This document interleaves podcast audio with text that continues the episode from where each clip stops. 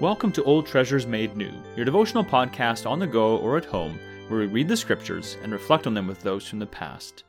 Today we're reading Mark 14, verses 53 to 65, and then through J.C. Ryle's expository thoughts on Mark. Please take a moment to pause and to ask the Holy Spirit to bring understanding and to apply what we hear. Mark chapter 14, verses 53 to 65. And they led Jesus to the high priest, and all the chief priests and the elders and the scribes came together. And Peter had followed him at a distance, right into the courtyard of the high priest. And he was sitting with the guards and warming himself at the fire.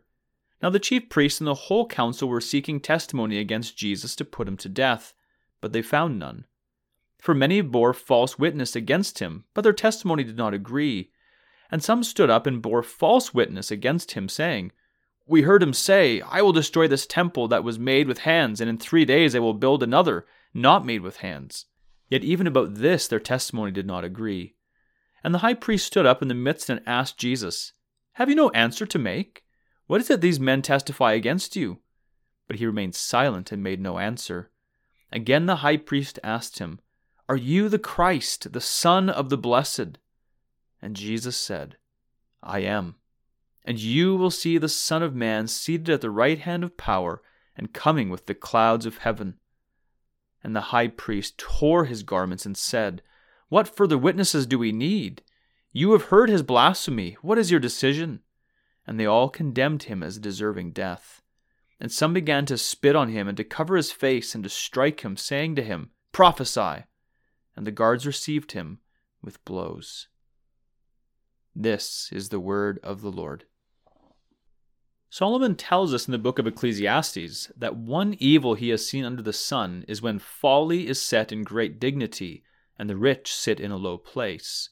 Ecclesiastes 10:6. We can imagine no more complete illustration of his words than the state of things we have recorded in the passage before us. We see the Son of God in whom are hidden all the treasures of wisdom and knowledge, arraigned as a malefactor before the chief priests and elders and scribes we see the heads of the Jewish nation combining together to kill their own Messiah and judging him who will one day come in glory to judge them and all mankind. These things sound marvelous, but they are true. Let us observe in these verses how foolishly Christians sometimes thrust themselves into temptation. We are told that when our Lord was led away prisoner, Peter followed him afar off, even to the place of the high priest, and sat down with the servants and warmed himself at the fire. There was no wisdom in this act. Having once forsaken his master and fled, he ought to have remembered his own weakness and not have ventured into danger again.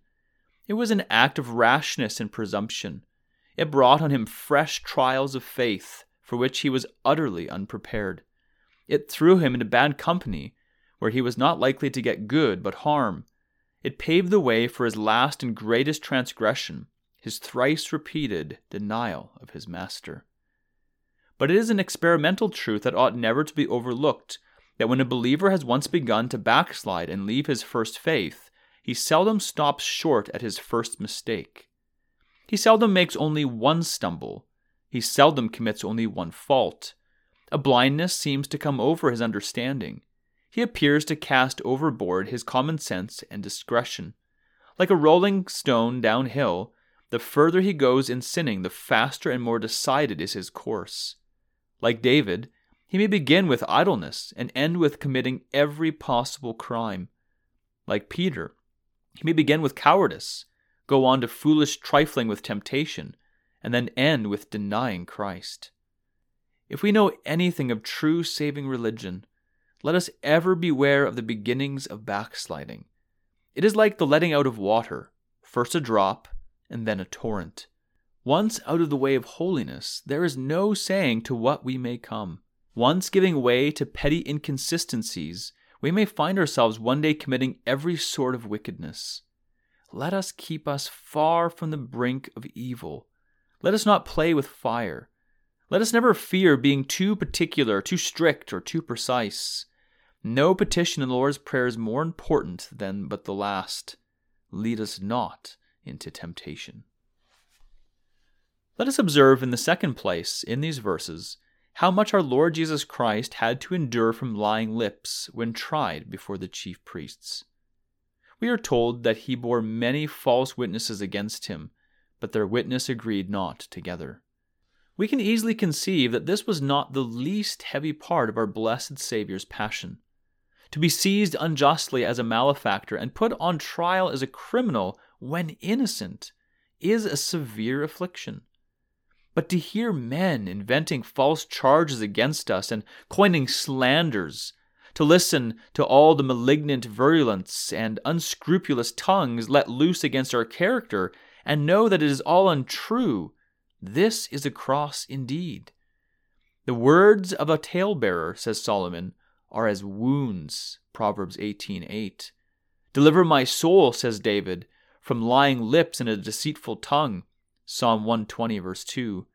All this was part of the cup which Jesus drank for our sakes. Great indeed was the price at which our souls were redeemed. Let it never surprise true Christians if they are slandered and misrepresented in this world. They must not expect to fare better than their Lord. Let them rather look forward to it as a matter of course and see in it a part of the cross which all must bear after conversion. Lies and false reports are among Satan's choicest weapons. When he cannot deter men from serving Christ, he labors to harass them and make Christ's service uncomfortable. Let us bear it patiently and not count it a strange thing. The words of our Lord Jesus should come often to our minds Woe unto you when all men shall speak well of you!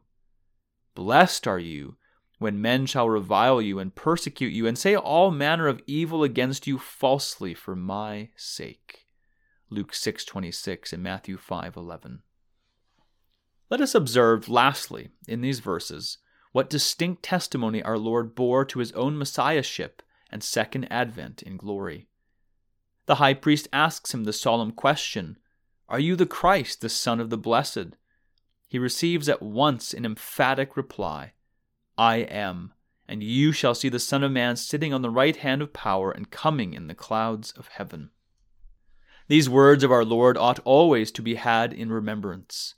The Jews could never say after these words that they were not clearly told that Jesus of Nazareth was the Christ of God. Before the great councils of their priests and elders, he declared, I am the Christ. The Jews could never say after these words that he was so lowly and poor a person that he was not worthy to be believed. He warned them plainly that his glory and greatness was all yet to come. They were only deferred and postponed until his second advent. They would yet see him in royal power and majesty, sitting on the right hand of power, coming in the clouds of heaven, a judge, a conqueror, and a king. If Israel was unbelieving, it was not because Israel was not told what to believe. Let us leave the passage with a deep sense of the reality and certainty of our Lord Jesus Christ's second coming. Once more, at the very end of his ministry, and in the face of his deadly enemies, we find him asserting the mighty truth that he will come again to judge the world. Let it be one of the leading truths in our own personal Christianity. Let us live in the daily recollection that our Savior is coming one day back to this world.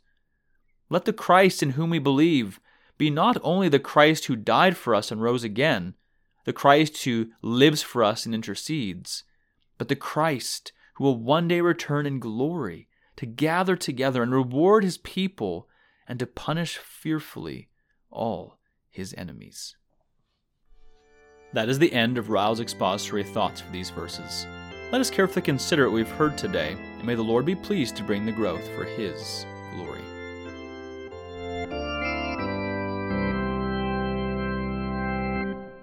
In considering what we've just heard, would you prayerfully ask yourself and others the following questions? First, you probably know the line from the hymn Prone to wander, Lord, I feel it, prone to leave the God I love. Are we aware of the evils of our own hearts and temptations to sin? When was the last time we asked God to keep us from temptation? Second, when harassed and Christ's service is uncomfortable, are we surprised as if something strange were happening to us? Or do we bear such things patiently? Are we aware of the sufferings of our Master and that we should expect no better treatment than Him? And lastly, is the return of Christ one of the leading truths of our own personal Christianity? When was the last time you thought about and rejoiced or took warning in Christ's second coming?